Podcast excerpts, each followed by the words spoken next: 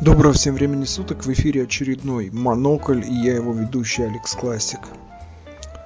У нас тут такое происходит, что в голове иногда даже не укладывается этот бардак и балаган, который связан, конечно же, с короной, то есть ну, в принципе, все новости на всех каналах теперь начинаются со сводками о заболевших и выздоровевших и частично умерших.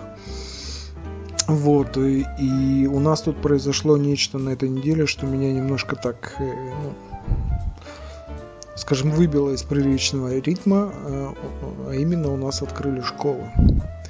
Э, школы были открыты еще вот пару недель назад для младшеклассника, то есть с 1 по 3 класс, а теперь открыли с высших классов.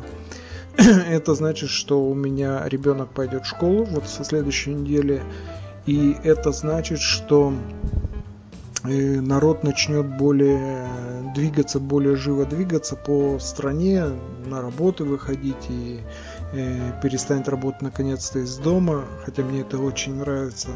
Дети начнут э, больше гулять и больше контактировать друг с другом. И я думаю, что нас ждет большая третья волна вот, и, и по моим прогнозам, как бы я сначала так прикидывал, что она будет в конце января, но судя по состоянию вообще всего, она будет намного раньше. Дай бог, чтобы мы Новый год встретили в еще вне закрытой, не в карантинном состоянии. Посмотрим, посмотрим. Э, вообще это как бы очень такая странная и, на мой взгляд, болезнь. И то, что происходит в мире, конечно, очень странно, хотя вот исторически показано, я читал много статей, много книг, э, в принципе, каждые сто лет есть какая-то эпидемия, которая как бы всех подкашивает. Ну, там, допустим, в начале 20 века эпидемия тифа большая была, в 19 веке там чума у них какая-то ходила. То есть всегда раз в сто лет есть какая-то болезнь, которая вот э, общество как-то изменяет. Э, вообще среди моих э, вот, э, знакомых, к, сож... к счастью, нет людей, которые заболели, но вот среди родственников, к сожалению, есть. У меня сестра, которая живет в России, она заболела, и ну, они фактически всей семьей заболели. И там дела очень так скверны, потому что она не может, и они не могут получить больничный, так как они не могут попасть к своему терапевту, чтобы получить больничный, потому что они болеют короной, и их никуда не выпускают, не пускают. Кроме того, э, врачей катастрофически не хватает, и они просто вот не могут физически попасть и выписать себе больничный на это время. В итоге они сидели вот дома две недели, больше двух недель сидели, провели дома и при этом числились как бы в отпуске. Вот. Но как бы дурдом еще тот, и я вообще не понимаю. Конечно, она говорила, что мне рассказала, что она прошла все стадии там, то есть им было плохо, очень плохо, очень-очень плохо, потом вроде лучше. Сейчас, конечно, все устаканилось, все хорошо, они переболели. И я надеюсь, что это было в последний раз. Вот, но, конечно, я немножко переживал за как и что, потому что вот это вот состояние медицины в мире и в России в частности, оно как бы очень тревожно. А, с другой стороны, вот мы, допустим, я смотрю, что происходит в Европе. В Европе делают, э, по-моему, чересчур, по-моему, увлеклись э, методами борьбы с коронавирусом и теперь уничтожают э, норок, зверьков таких, из которых фактически делают шуб. То есть их разводят для того, чтобы из них делать шубы. Вот. И теперь из-за короны они решили истребить этих всех зверьков, так как якобы они хорошо переносят э, корону, и чтобы люди не заражались, вот они решили это уничтожить. И вот в частности я знаю, прочитал в новостях, что крупнейшая меховая компания Дании заявила о своем банкротстве и ликвидации, потому что они просто из-за того, что не будет норок, они как бы падают на самое дно. И причем на долю этой компании приходилось 40% э, мирового производства шуб. Прикиньте.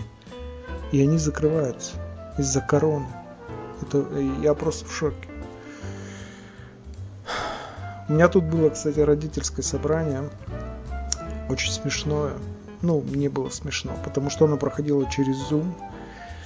Ну, как бы меня всегда умиляет, когда люди начинают говорить, что типа, вот, вы там все хорошо, у вас там все, все прекрасно, у вас прекрасные дети, тыры-пыры. Ну, короче, всякую фигню делают.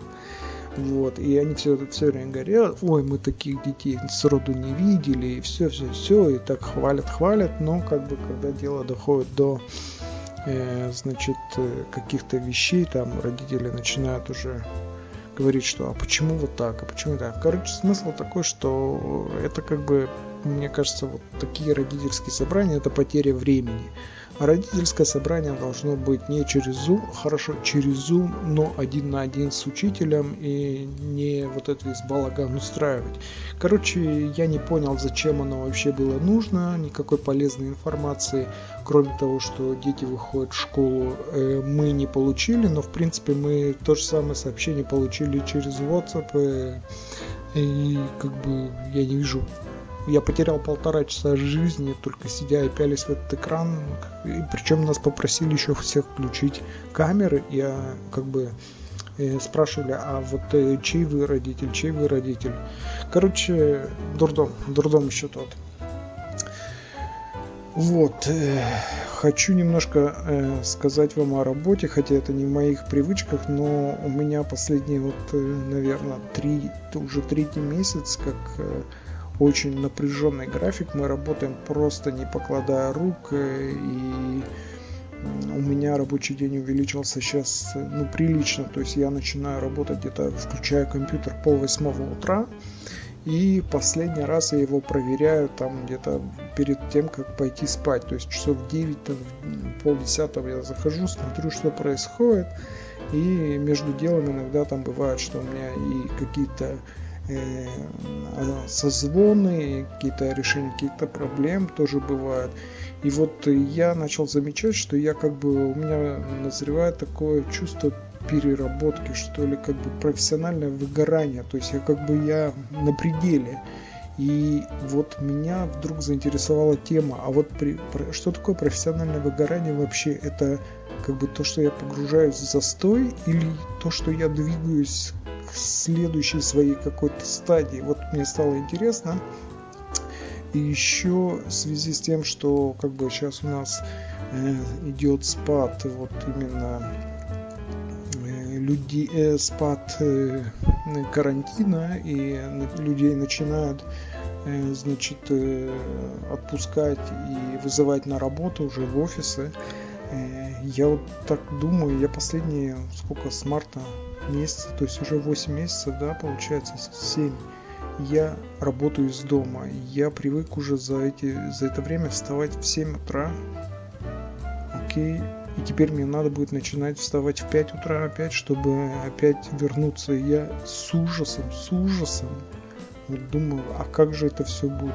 И, и, и честное слово, у меня нет однозначного ответа на этот вопрос, но, конечно, я ко всему привыкаю, человек такая сволочь, ко всему привыкнет, но, тем не менее, тем не менее, мне нужно будет раньше вставать, раньше ложиться и опять терять, ну, два с половиной часа в день на дорогу не очень хочется, я постараюсь как можно больше оттянуть этот срок э, до хотя бы до Нового года, чтобы не выходить. Хотя нас так начальство собирает э, где-то через неделю, по-моему, через две недели собирает нас всех опять, ну, в зуме, конечно, чтобы что-то там рассказать, показать, ну, может быть, что-то будет, какие-то новости о том, как мы будем работать дальше. Вообще, как бы народ, я смотрю, засиделся, в принципе, дома, и все мечтают о путешествиях. Вот все мои друзья, с которыми я разговаривал, они такие, вот, куда бы поехать, нынче никуда не получается, вот проблема какая-то, а очень хочется, и что вот делать, непонятно.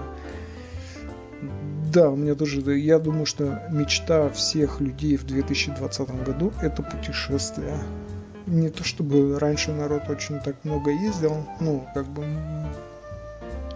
но с другой стороны народ, вдруг народ понял, что им никуда не выехать, и они очень этого хотят. И вот это как бы очень такая, ну как иронично получается ситуация.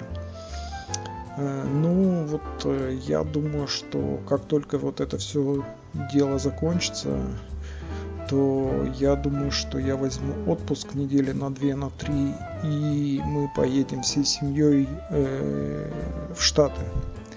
Потому что я хочу побывать в Штатах, очень хочу. Вот, и я думаю, что я вот исполню свою мечту и прокачусь по ним вместе со своей семьей, потому что они тоже изголодались, они тоже хотят куда-то вырваться, но вот посмотрим, как это получится. Что вам еще рассказать? Эм, есть кое-что профессиональное, но это я оставлю на следующий подкаст. Я думаю, что это будет правильнее. Следующий, наверное, подкаст э, будет э, более такой технологичный, э, хотя вот я все больше и больше склоняюсь к тому, чтобы запустить следу... еще одну серию подкастов, которая будет посвящена именно только профессиональным вопросам, которые я решаю, вот в, в частности профи... моей профессиональной деятельности, моей профессии и плюс обзоры и рассказы о технологических новинках и вообще о технологиях. С вами был Алекс Классик, это был подкаст Монокль. Пока.